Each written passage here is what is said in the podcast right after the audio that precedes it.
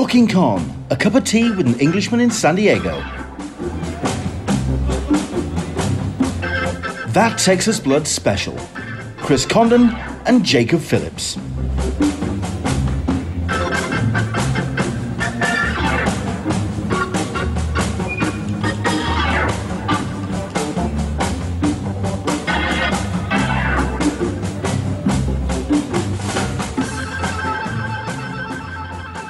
Welcome along to Talking Con, a cup of tea with an Englishman in San Diego. My name's Lenny Sultana, and each and every Sunday at 10 a.m. Pacific, 1 p.m. Eastern, 6 p.m. GMT, we talk Comic Cons, com culture, and all the stuff and nonsense that we get to enjoy at such shows.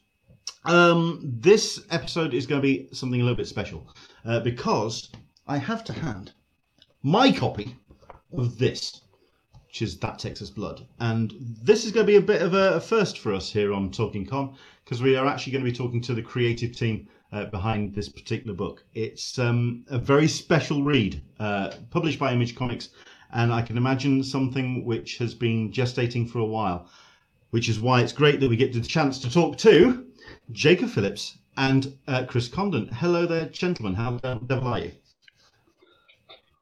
Hello. Yeah, great. That sounded apprehensive, but it's okay. We'll take it as it goes. But it's great to have you joining us. Thank you very much indeed for coming on. The way I've been starting this run of shows is I've been asking three questions.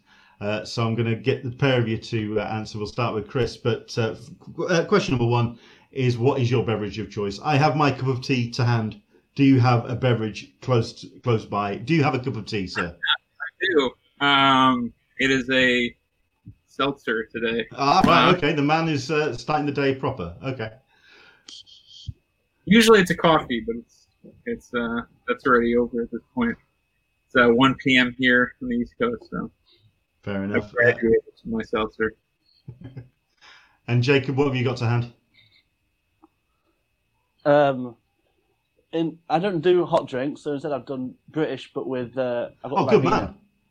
I got Ribena in a flask. Fair enough. I am waiting for my first guest to get up some Iron Brew, but that's just. Oh, I've finished mine today. So that's what got him through the night. There you go. Excellent stuff. The second question is if you can remember your first Comic Con, as it is a con-related show. We might as well start the show with. Your first memories of the first convention that you went to. And also, if you can remember, if you went as a pro or as a guest, as a fan. Chris, can you remember your first Comic-Con that you went to? My first Comic-Con, I went to a Wizard. I think it was, I forget exactly what it was called. I think it was WizardCon in New York. And then I the first Comic-Con, like official Comic-Con, was New York Comic-Con for me. I never got to go to San Diego, but I went to New York Comic Con, the first one ever, which was really cool. It was nothing like it is today.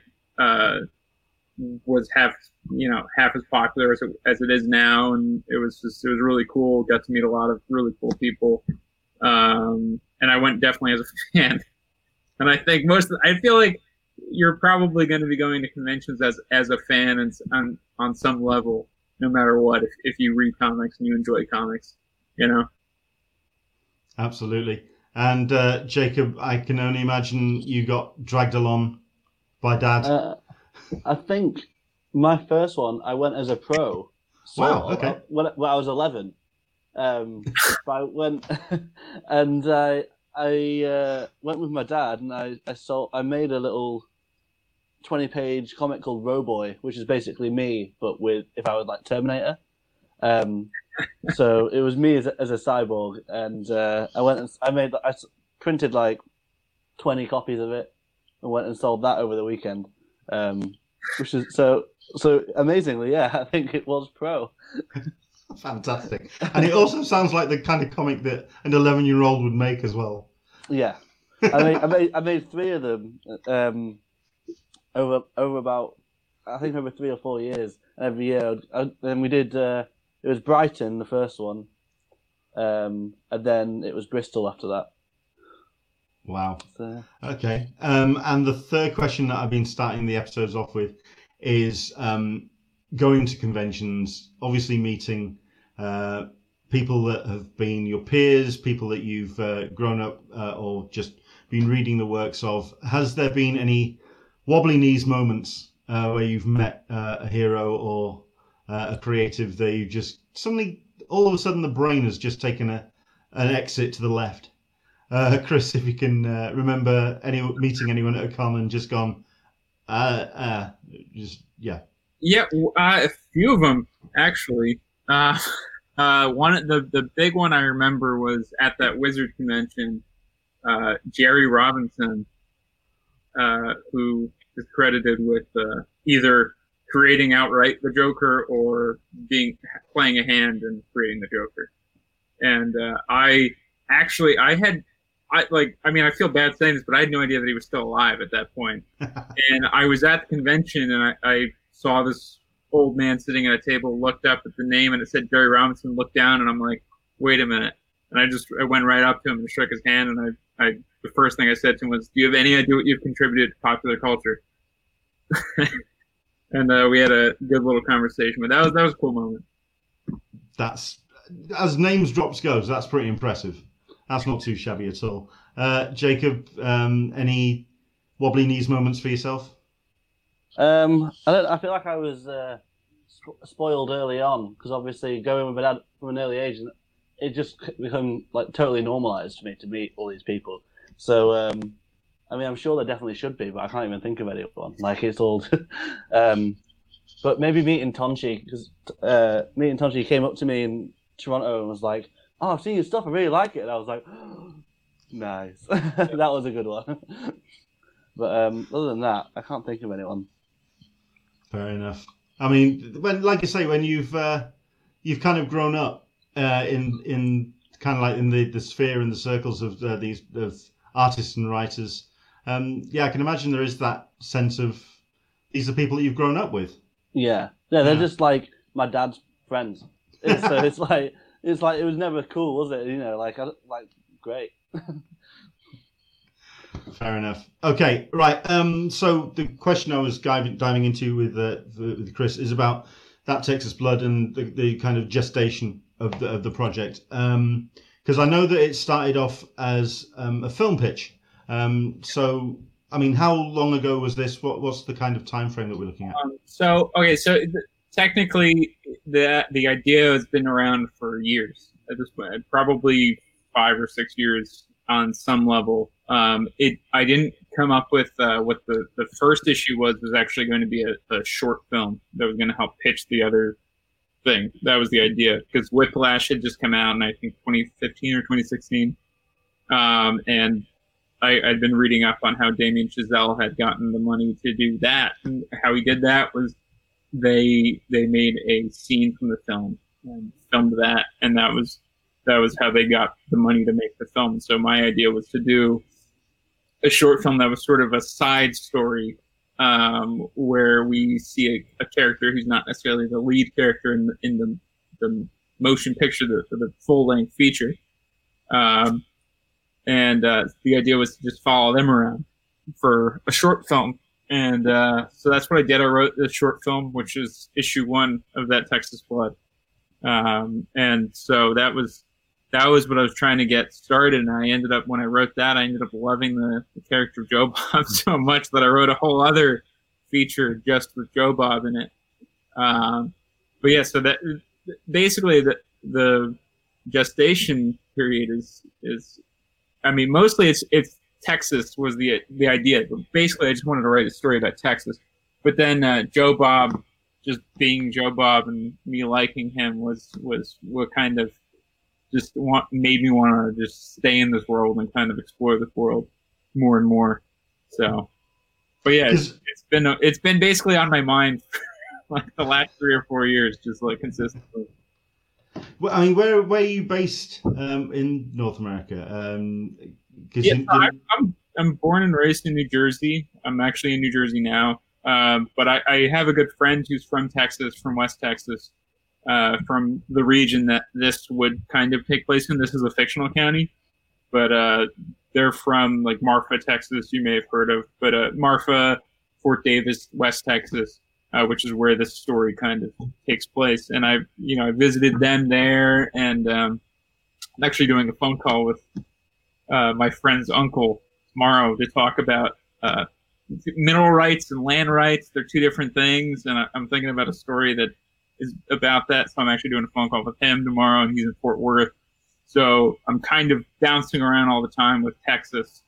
So, but yeah, no, I'm just from the East Coast. I'm wondering if it's that kind of sense of mythology that the state has that lent to the story that you wanted to tell.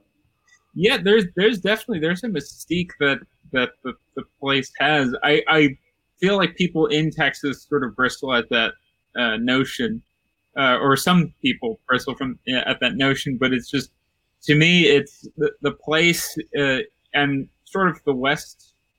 The West of the United States sort of has this mystique to it still. It's just these wide open spaces, these vistas.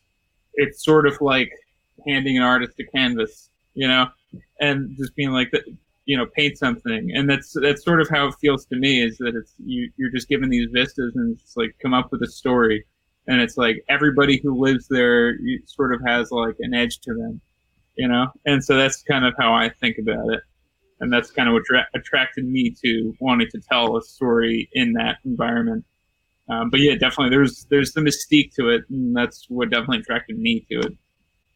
What were the kind of touchstones that you drew on to kind of, because like you say, you're almost creating a mythological version of the area. What were the things that you drew on? Was it films? Was it books? I mean, it's definitely there's. I mean, I love the Coen Brothers, so that's definitely an influence. I really love the novels of Jim Thompson, and he writes, you know, about Texas. So that those were both influences. I'm also heavily influenced by, sort of in sort of the storytelling mode by the X-Files. In terms of their mythology versus their Monster of the Week episodes, things like that. But also Stephen King, because I love the idea of having a fictional place within a real place and drawing upon real things, but having having it be a fictional place allows you basically to have a sandbox where you can do whatever you want, you know? And when it comes to because I can imagine as well that, for myself, when I think of Texas, I do have to go to some films, just because there is this sense of a different sense of mannerism, a sense of behavior, a sense of, like you say, there's Texas versus everywhere else. There's a real kind of like a tipping of the shoulder when you think of that state. I mean, is that something that kind of appealed when it came to putting these characters together? Yeah, I mean, for me, it was I was as much influenced by the actual real life Texans that I got to know. My friend's father is actually, that's where I got the name Joe Bob from. His name is Joe. Joe Bob. That's where I got the name from. And a lot of the mannerisms for certain characters kind of I picked up from meeting people from there. There's a guy named Ty Mitchell who runs a bar down in Marfa, Texas, and he's got an eye patch and a cowboy hat, you know, and a bunch of dogs around him, and like just sort of this slow pace, sort of you almost feel like he's just like sort of like checking you out, seeing if you're, you know, worth his time, you know.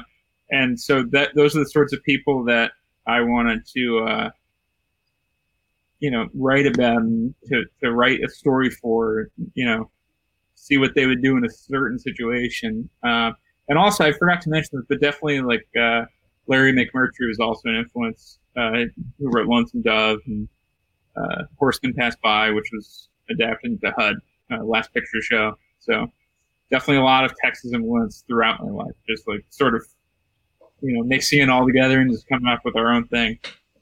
I mean, can I ask if you've actually, have you been to Texas now? Have you? Oh, yeah. I visited, yeah. So I lived in Los Angeles for a number of years. Because I've just got this real fun appeal that you haven't actually ever been there. Oh no, I mean I've been there. I haven't lived there though. Right. I've traveled there several times. There's a film festival down there too in Marfa, and I attended that. But yeah, there's things that are directly inspired by Marfa and Fort Davis that are in our comic, including the hotel that Randy stays in. That's based on the Paisano, which is the hotel in Marfa. So there's things that are definitely influenced by it. And yeah, I did travel there, but I haven't lived there. But you know, it's a cool place. It's definitely a cool place. It's definitely an interesting place to visit and hang out. Cool. I find it interesting that you say that you basically had that short idea, that short film pitch, as the first issue, the casserole dish. How quickly did the rest of the story then start coming together? Because it's an incredibly rich character list. It's a hell of a roster of people that you've populated the story with, and there's a definite sense that this is it's not just your six issue story. There's this whole canvas that you're drawing from. Right. How long did it take you to populate the world, and how far did you go? I mean, in terms of, or how far have you gone in terms of the story for That Texas Blood? Well, I sort of have a plan for the entirety of it. If we're allowed to go as far as we can go with it, I'm envisioning it as 30 issues. And I have the whole thing kind of mapped out. I like the idea of doing so. First, for example, the first issue is a one shot, and I like the one shot. I feel like that might have confused some people, because I think some people read an issue one and they expect it to kind of jump into the larger story. But what I wanted to do, was sort of just introduce the world, and that was the point of the short, and that was why I was kind of like, this is kind of a cool idea to do this as a comic instead of being, you know, end it with a cliffhanger where, you know, you're going to find out who the big bad is or whatever. But we just sort of have this little single story, drop you in, and that just sort of introduces you to the characters, to the world. I have things planned out. I'm sort of introducing, we're going to meet a character in issue 4 that comes out on the 30th of this month, who's actually the brother of the guy who killed himself in issue 1. Spoiler alert. But yeah, so that's it's sort of it's like got that small town vibe. Really tried to make it that way so that you'll be running into characters that you've already met. But yeah, I don't know. I just. You know, just thinking about it in terms of, I grew up in a small town of 2 square miles. And so, you know, I grew up in that environment. And so just kind of moving that to Texas and trying to think about it in that way. Like, who are the people you run into that you're like, oh, that guy's a character, or, you know, this person I got to stay away from, you know, things like that. Cool. To bring Jacob into the conversation then, if he can still hear us. Yeah, I mean, you've definitely found yourself on this. I mean, the mix and the combination of the plot and what you're bringing to the story, Jacob. You've definitely found yourselves as an absolute team to be reckoned with. Like we were talking about, that first issue was the one shot. The color palette of the first issue, it is very that sort of like low sunset, that over the broad vistas, kind of what us as Brits imagine as Texas, you know, the whole the Howard Hawks kind of photography and that real big broad vista. And then the color palette for the second issue really does open up and go a little bit more technicolor, certainly when we bring in the other characters. But what was your introduction to the project? How did you find each other? I started on it back when it was still in film stage. So Chris saw my work from, I think I was in, is it Kill or Be Killed, the back issue stuff of Kill or Be Killed, when I was doing the essay illustrations. And Chris was looking for concept art for the to sell the pitch. So I ended up doing 4 illustrations for that. Was it 5? Something, yeah, 4 or 5 like full painted illustrations for that, which obviously never ended up happening. And then Chris basically just got back in touch with me and said, "Hey, do you want to make a comic of this instead?" So that's how I got into it, and I was like, "Yeah, cool. Send me the script," because I read the script for the short film originally, and I loved it. So as soon as he said it, I was like, "Yeah, please." And I thought it'd be great fun to draw as well. Like, yeah, getting to draw all those landscapes is great, and also the whole town is sort of got it's not a really densely populated place, so I don't have to draw crowds, which is great. I can just draw this massive open spaces with no one there. And it's just a breeze. Yes, but there is the possibility of you drawing the artist's nightmare of a horse. That's true. On earth? Just a horse from a distance. I'll just do it really small in the background. And in terms of the actual design and the color palette and what you wanted to do with the book, what touchstones were you looking at when it comes to putting the book together? In terms of the color palette, I think I'm still. As of 20 minutes before this started, it was I finished the last page of colors for number 5. Which is due tomorrow, so I was cutting it very fine. But I'm still sort of feeling my way through it. I think I look back on the first couple of issues now, I'm like, oh, I hate all the colour on it. Really? Yeah. But I think that's the set. But loads of it, I'd redraw loads of it as well. It's. I think this happens with anyone that looks back at their old stuff, I guess. And it's just like, oh, I wish I could change that now. But with the first one, I just wanted to capture the atmosphere of that sunset, and I think that the palette sort of came into play with drawing the idea of blood as well, particularly in the sunset and the sky. I think it's almost like a hint at what's about to come, which I think is quite nice. And then the pages that are up now, I think are my favourite ones from issue 2, the early morning yellow sky. So I'm just trying to play around and see what works, because obviously I'm still very new to this. I'm just trying to figure it out. I wanted to look different to what I was doing with Criminal, which even though it actually it's pretty much the exact same approach, but I just scribble a lot more. But I was looking at 50s illustrations and stuff like that, and that sort of texture, brush mark texture and coloured pencils. And I was playing with that and how to bring that into a digital realm that works for comic books rather than full painted, but getting that sort of texture to it. And it's sort of meant to sort of act as film texture, that sort of, just to give it a bit of grit and a bit, so it's not just flat. See if I can word this without insulting you. I don't think I will. But it's certainly not very clean. It feels very scratchy. I think that also gives it a real sense of energy and a sense of urgency, that there's a real kineticism in the whole thing, because there is this sense of, okay, there's the frame, here's another frame, let's move on, let's have this real energy in the story.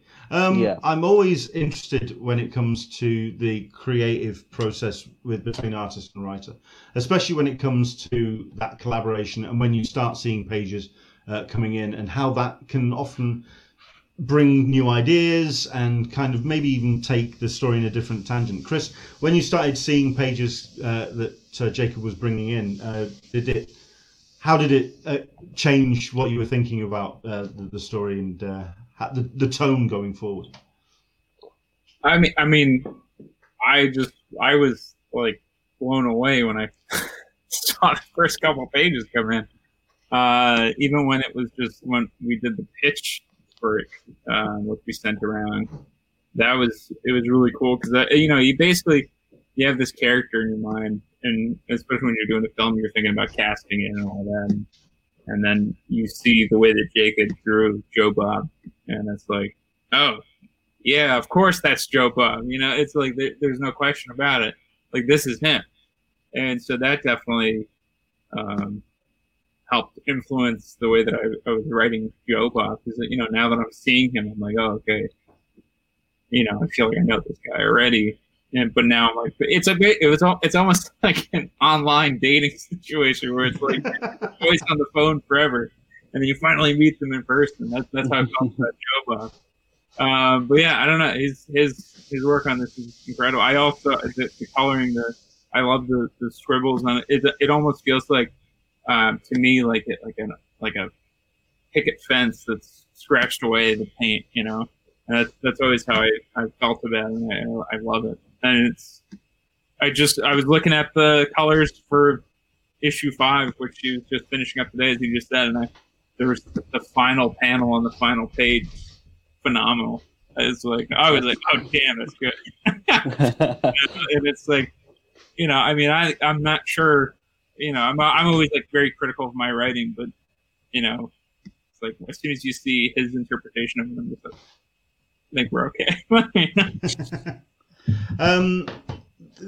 I also feel that there's a real rich world of the interconnected characters. That whole small town feel as well of everyone knows each other's story. Everyone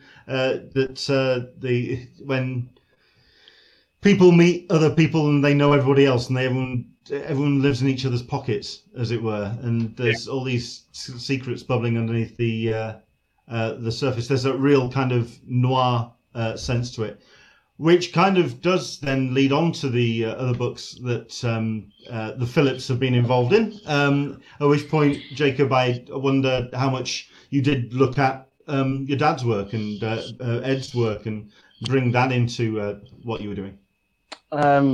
I think for me it's impossible to avoid, because sure, especially as now I'm working with him on it, so well, yeah, it was always going to look like a bit like what I was doing on that anyway. But I think because I spend days at a time looking at his work, I'm picking up tips constantly. Like, it doesn't matter how many other comics I read now. Like, I'm always, whatever I read, I'm picking up little things here and there and trying to pull things out of it. But because I'm sat there colouring his stuff all day, that's what I see all the time. So sure. I think it was always going to be a bit of that, and obviously growing up surrounded by it as well. It's also when it comes to the pandemic and lockdown, were you also in the same house as well? I was for a bit. I went home at the very start, well, until it sort of eased up a bit, for about 10 weeks. I was there for about 10 weeks. So we were sharing the same studio, so we had to split up the day as to who got on the computer in the morning and who in the afternoon, which is great because I only worked half days for a few weeks, so then I was like, oh no, I actually need to do some work now.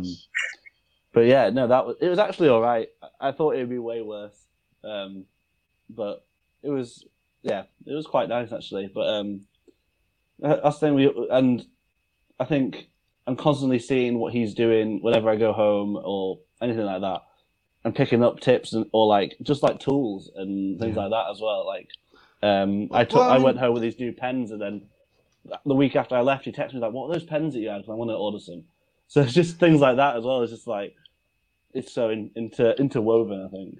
Yeah, because I do like the fact that when you're talking about that scratchiness, because that's something that that is you. That's something that you've brought to the project.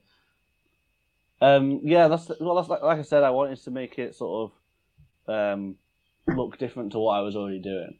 Sure. I thought there was no point in going in and trying to make it look like my dad's stuff, even though the color wise, it was already what I was doing. Yeah. So it was a bit of a struggle, not just to go naturally back to what I do, and try and make it my own, which hopefully I've done. Yeah, I'm enjoying doing it. Although now that I'm on a much tighter deadline, like I said, it's due in tomorrow, and I've got all these pages to colour. That scratchiness takes forever. Don't worry. Compared to just one big brush mark that I usually do. We won't keep you too long. Don't worry about it. We're not going to go mental. We're not going to go mental on you. And as for yourself, Chris, I mean, obviously, anyone who's read the book so far, we've got, like I say, the first three issues out, and there is this real sense of the house on the horizon, the secrets that is over there on the other side of the sunrise. It's a real open canvas, but obviously we have been in the middle of lockdown, in the middle of the pandemic. In terms of putting the book together, has it been a case of this Texas Blood has allowed you to kind of step into a world which has those fences down and you can be a little bit more free? I mean, in some ways, I guess. I mean, being in lockdown, I felt like it was like an opportunity to sort of just try to work as much as I could. Just knuckle down and get it done. Yeah. Yeah. But we also had we had the there's a cat here. I don't know if you can hear him. We also during the lockdown we were sort of taken off the schedule also, and so that sort of freed us up in thinking about. I mean, I know Jacob likes Indiana Jones, I like Indiana Jones, and we both like noir stuff. So it's like, you want to maybe do this thing, see if you know we can sort of introduce ourselves to people, in a way that was unique and different. So we did the Patreon comic. So that it was an interesting situation to be put in. Because we actually didn't know when that Texas Blood was going to come out at that point. And we thought it might even be December 2020. And then they put us on June. So they only pushed us a month. But yeah, it was definitely an interesting thing to experience, the pandemic and the lockdown, and what that does to you creatively. Also weight on your shoulders, and I mean, I have older parents, so I'm like, I was thinking about that, I'm worried about that. So there was other aspects of it that were a detriment, but definitely creatively, I feel like it was it allowed us to work. That's interesting, because I mean, when I've been speaking to people over the course of the summer, the things that I've been hearing, it's kind of a real 50-50 split between those that have found themselves pretty much in a rather similar situation to what their normal working situation is. Oh, I'm in a room on my own, so like not really seeing people on a regular basis and just getting on with the work. But then there's other people that have felt really kind of bogged down by the whole situation, that the situation really has stifled them creatively, and they've found very difficult to kind of get the engine going because of the situation that's happening outside. So I find it interesting that you did kind of use the situation to kind of just muscle on and get things done and get it done. I think that the thing was that we had a certain momentum leading into May, right? And so I think that was the idea, was that I was terrified of losing that momentum, just as on a creative level. And so that was where I was like, I want to do something. Let's do something. And that's where that kind of came from. But I mean, there were days when it was rough. Days where you just didn't want to get out of bed because you turn on the news and it's just like, everything. And I mean, I don't want to get political, but you got Donald Trump in the White House, so. Yeah. Well, I mean, we've got a couple of comments that are coming in. We've got Sim Simmer 1980. We are aware of his work. I love the book, guys, and the Patreon, which is such a strong support system for the book as well, and also the Spotify playlist, which I find interesting that you can find at the back of the track playlist. How was that in terms of? Bear with me. In terms of the, it really needs to shut up now. In terms of the putting that playlist together, when did that idea come from? The idea came from me just sort of having these songs that I would listen to and try to get into the mood of whatever I'm writing. And so I'm already listening to stuff. So I'm like, well, what if I put it together as sort of, since the idea was already originally a movie, you had a soundtrack for movies. So I'm like, well, what if we have a soundtrack for this? And it's been interesting because I never actually intended people to be reading it with it, almost as like a bonus extra. But people have been reading it with the Spotify playlist, which is really cool. And also, we have an email at the back of the comic, and we've been getting some emails from people recommending songs and things like, and a lot of people from Texas responding to, and actually a lot of people from Texas recommending country songs and things like that. So it's definitely interesting. But yeah, there was also there's an author that I like a lot, Michael Chabon. He wrote The Amazing Adventures of Cavalier Clay and a lot of other great novels, Moonglow, The Yiddish Policeman's Union. But he, on his recent novels, he's been releasing a playlist of things that he listened to while he was writing, and so that was also sort of an influence on it for sure. Was this a playlist that you then forwarded on to Jacob to listen to while he was working? Yeah, well, as soon as I'm finished with it, I send it off to him. Like, hey, what do you think? And I believe that he's. I mean, we can ask him here if he's listening. Yeah, absolutely. I mean, yeah, I listened to it whilst when he first sent it. I was listening to it whilst drawing. I was like, yeah, it is like a soundtrack. I was like, I'm getting into the mood. I always have something that I'm listening to anyway, so. But I never even think about it in terms of the mood of what I'm doing. It's a completely separate thing for me. But when I had that on, I was like, oh yeah, it's like I'm there.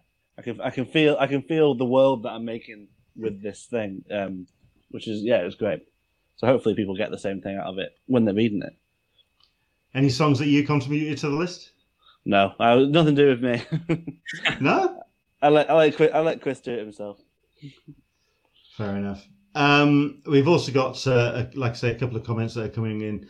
This creative team will rival any other in comics. So there you go. You're definitely getting some real fan base for the for the book. What has been the reactions that you have been getting when it comes to audiences? I mean, I can imagine with noir and with stories which have this real texture to it, you do have people that kind of are anticipating where the story's going. Are they kind of hitting the marks, or have you got some surprises down the line, Chris? Nobody's really guessed what's going on exactly, but it definitely, people have been enjoying it. Like I said, we have that email and been getting a lot of emails from people. A lot of, like I said, Texas people, Texans have been emailing us and telling us that they like the comic, which is really gratifying to hear. They've been saying that it's essentially, this is like their Texas, and we captured that, and that's really cool to hear, especially coming from somebody from New Jersey and the UK. But yeah, that's like a really cool thing is hearing from people. And it's there's a couple negative things out there, but it's overall it's been positive, and that's I like hearing everything though. If you don't like something, I always enjoy hearing opinions, and that's always been the way that I've kind of approached writing in general. It's just I always like to send it off to people and get their opinions on it, because I obviously I have a certain perspective on it. But I want to know what other people think of it, because you're not just writing. Yeah, you are writing for yourself, but on another level, you're writing for an audience. So you want to make sure that it's going to appeal to an audience, right? Sure. So I definitely always listen to the good and the bad. And if there is bad, like I you know, either will consider it or I will go, I don't think we're right there, you know? So there's definitely those moments. I mean, this is also the kind of book that would have had its big launch at shows this summer at San Diego, coming to New York as well. Jacob, no doubt you'd have been heading across the pond and kind of catching up with Chris and taking this book on the road. How difficult has this been during lockdown and during the current situation to get this book out to an audience, in getting people's eyeballs onto the book? What's been the big challenge, would you say? I mean, yeah, I think it has been hard. I was making a list of UK shows that I wanted to go to this year, just loads of smaller ones as well, just to try and get it out there.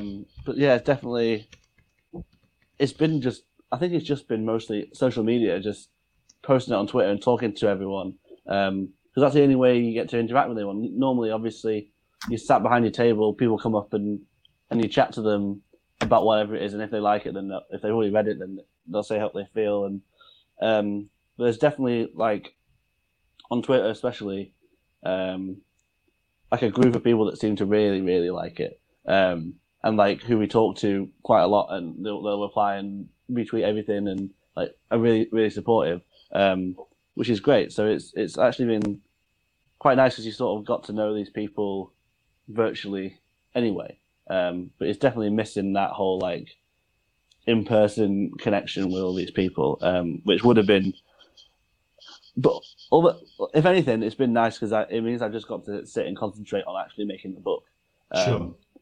Because I think it would have been almost overwhelming going and having people come up to me and be like, "We really like it." I'm like, "Oh, I'm halfway through the third one. I need to go home." So it's almost like I'm looking forward to in the either next year or the year after, whenever it's back to normal-ish, going out now, and especially because it'll all be out. This first run will all be out then, so people will have actually read it. So that'll be nice. Well, yeah. That's when you find yourself, the pair of you behind yourself at a table, and you get a bunch of Joe Bob cosplayers coming at you. That I can imagine will slightly freak you out. Yeah. Well, I sent Chris a photo. It was the Lakes Festival. Oh, have you had some already? And no, it wasn't even intentional, but he just looked exactly like Joe Bob, and he was just sat in the middle of the clock tower at the Lakes. That was whenever that was like October last year, wasn't it?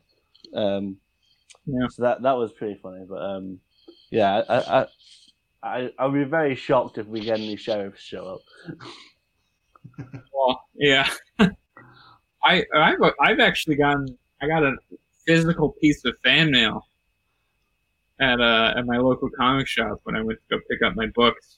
I got a message from them on Instagram, and they were like, "Hey, when are you coming by? We have something for you." And I was like, "Oh, what do you have?" A letter. Okay. But it was very kind, and my experience has been that everybody's been really supportive, and especially that the Twitter audience that Jacob was talking about, that everybody's been really supportive. And it's just so cool because it's like, you know, I don't know these people at all, and it's so cool that they've taken such an interest in us and the book that we're writing and drawing, and it's just, to me, it's just like it's really rewarding. I do wish that I could go to conventions, though. Obviously, sure. Yeah. And we also got some fan art too. Yeah, fan art, which is cool. It's really interesting because, again, I don't know what Jacob thought, but I was like, I don't know who's going to read this, whether anybody's going to read it. Yeah. But you know, here we are sitting talking with you, and you know, getting fan art. Yeah, fan mail, and it's just I think it's definitely finding its audience, and I mean, I'm really curious, in certainly now, when people are trying to find that connection with an audience, and it's great that you're finding it through social media. In terms of creative teams and finding that way of making that connection. Most people are turning to social media and to crowdfunding and to Kickstarters and Indiegogos and whatever.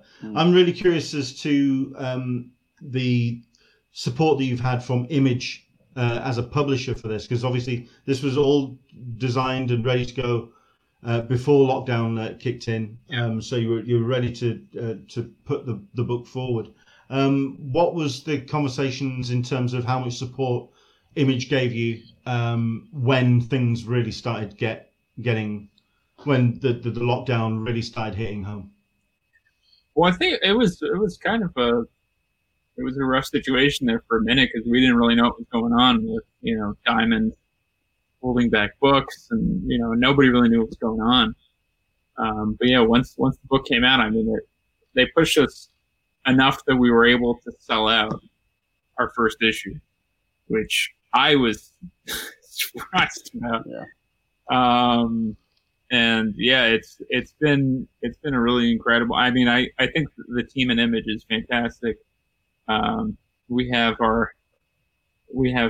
help from Deanna Phelps, who's always catching things before it goes to print.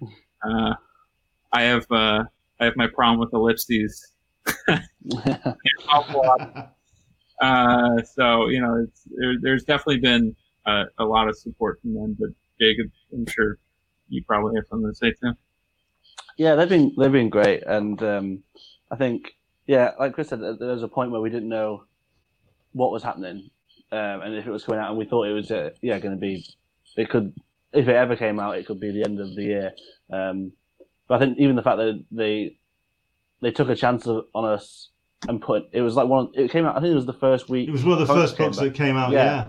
So that was great, because I thought that they would stick with like established teams and books, and just be like, right, we need to, because they obviously needed to get the money in after the time where nothing was coming out. So I was quite surprised actually that they only pushed us back a month, and it was straight away. Because I feel like it was definitely a risk putting out this brand new book with a brand new set of people. So I think that was great. I'm grateful that they even gave us a chance in the first place. Well, that's just, I think people assume that we were like a shoo-in, but it wasn't that way at all. Yeah, we sent it out to a bunch of publishers, and we got a few no's, and a little bit of interest here, and then just it would like go flatline, and then. I met Eric. Maybe it was not long after we got picked up from Image in Leeds, just very quickly for Thought Bubble, and he was like, "Oh, just wanted to say, like, really liked the pitch. Also, love that you didn't put your dad's name anywhere on it. Like, there was no mention of that." So, and he was like, I actually really respected that, that you didn't just try and, trade off your dad's name. Yeah. Exactly. Yeah. I think people sort of may assume that it was pretty easy for us to, it was a guaranteed spot or anything, but we didn't hear back from them for ages. And we were like, oh, well, I assume Image haven't taken it. And then when they did get back to us, we were like, what? Oh, great. Yeah. Because like Chris was like, we had like a bit of interest from a few other places and some no's from some places. So the fact that, they were willing to take the chance was great. Yeah, we got some no's, but we also, with those no's, would get like, positive feedback. Mm. But it's just either they just were not taking on books or whatever. But yeah, I remember when I was gonna send out to Image, and I said to Jacob, "We're probably not gonna get Image, but I'm just gonna send it out anyway. It doesn't cost me anything." And lo and behold, Image is the publisher that we got. And I was floored by that. Yeah, I think it was the best outcome that we could have hoped for. Oh yeah. And when it comes to that, because You have embraced Patreon and putting the copies of the book out on on that, and also some behind the scenes stuff as well. And you've really kind of taken that element as well. So you're almost kind of bridging the gap between the two, the traditional publication route and the kind of Kickstarter or the Patreon communication with your direct audience. I think that's really interesting. I mean, what kind of inspired that to be a route that you went, and who was it that took the leap with doing that between the two of you? Well, that was a mutual decision, because I mean, the impetus was the pandemic. We obviously were, we were in lockdown. We didn't know if the book was going to come out. Also, as we've mentioned before already, there was basically no promise of anything, because we're convinced it's going to happen. Probably not. So we weren't going to be able to get the word out there. So we were talking about doing Brutal Dark, our Patreon book there. We were thinking about doing it on several different platforms, and we sort of came back to Patreon as being the most feasible option. And so, yeah, it's sort of been a fun little thing to bounce around. We haven't done as much as we could, because we got put back on schedule, and it basically threw us for a kind of a loop, because we thought the pandemic and the lockdown would last longer. It seemed, like it was going to be forever. Yeah. Yeah, because I completely stopped drawing That Texas Blood for 2 months probably, which is why now I'm quite far behind schedule. And then as soon as we got put back on schedule with the June release, we're like, oh, well, I don't really have time to draw Brutal Dark anymore, which is upsetting, because I think people were enjoying it and I was enjoying it, drawing it, and but hopefully we'll get back on track with that when we can. Once everything sort of settles down with Texas Blood and we're back on track with things, hopefully we'll be able to pick that back up. But it's great fun, because they're only 8-page issues, and obviously they're only the cheapest one's only the cheapest tier is only $1. So it was nice just to have something like that sort of everyone could get. I think that was the good thing about doing a Patreon, was when no one could get any comics, so it had to be online and it had to be cheap. So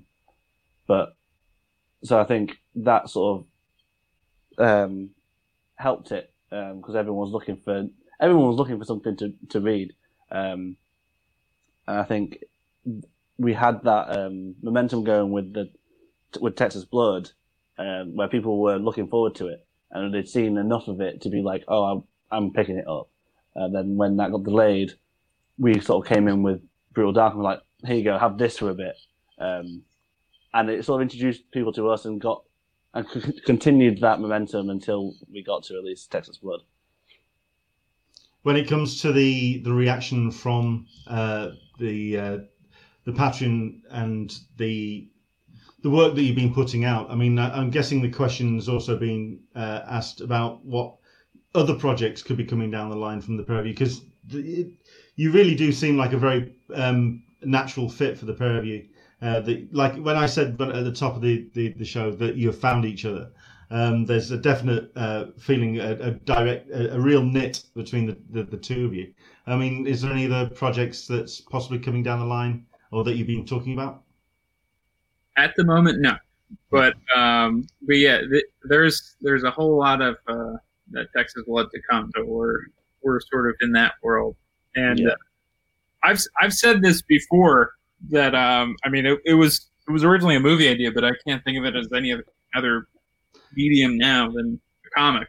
Well, that was going to be the question I was also going to ask to kind of start wrapping things up, which is the future of That Texas Blood. Can you see as a film, and if so, can you imagine your dream casting for it? I mean, I mean the dream casting, I think, based on how Joe Bob looks now, I would say Sam Elliott. He's Joe Bob basically.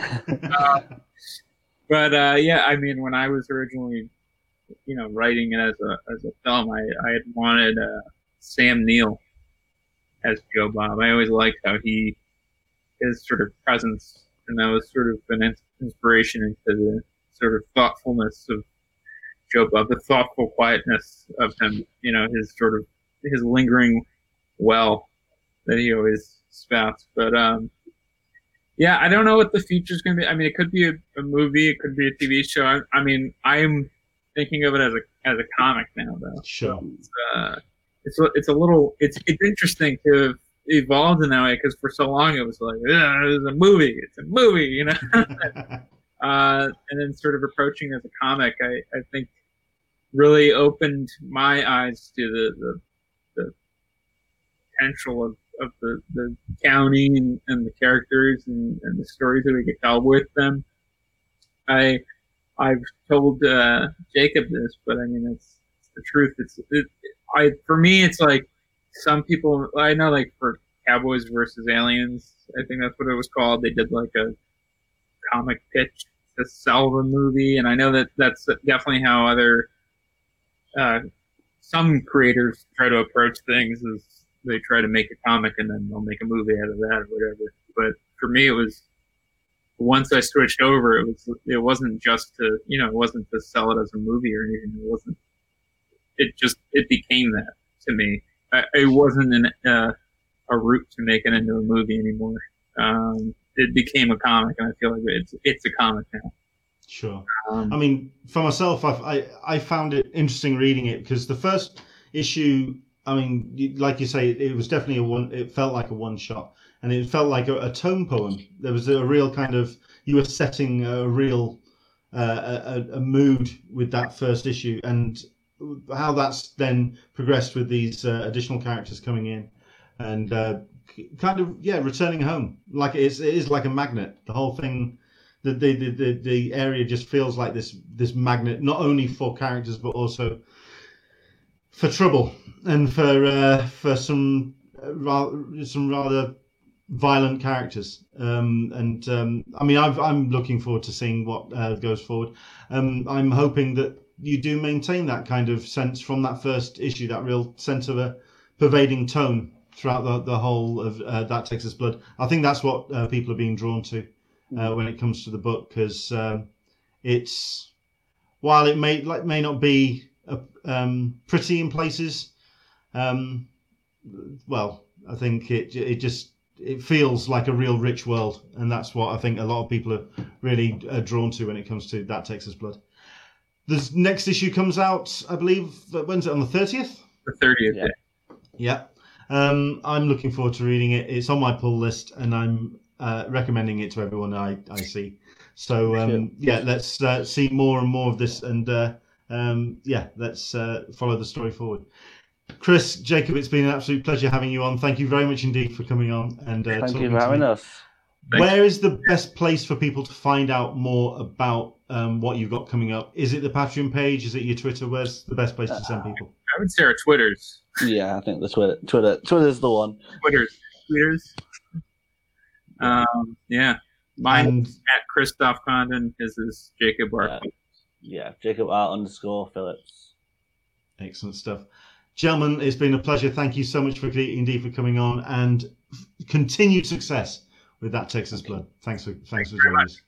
Great, thank you. Thank you. So there you go. Like I say, it's a really cool book, and I really would heartily recommend it. Checking it out. Like I say, I've been buying it, and it's just such a, I'm not gonna say fun read, because like I say, it's a dirty, gritty book with some real kind of like I say, blood under the fingernails. It's a dense read, and it's exciting read, but I'm really looking forward to seeing where the story goes. So thank you very much indeed to Chris and Jacob for coming on. That's us for this week. I hope you've enjoyed the show. We are going to be back next week with Elsa Chaterrier. I always get that surname wrong. I know I was going to get that wrong. But Elsa's going to be joining us, not only to talk about what she's been getting up to throughout lockdown, but also her upcoming Kickstarter as well, because she also has a new art book on the way, and she's launching it this week. So we're going to be talking to her about That's about the challenges of connecting with an audience and also raising money when nowadays there's so many projects out there vying for your attention. Hopefully you can join us for that. That's 10 a.m. Pacific, 1 p.m. Eastern, 6 p.m. GMT on next week's Talking Con, A Cup of Tea with an Englishman in San Diego. From myself, Leonard, and from Jacob and from Chris, we'll see you soon. Bye-bye.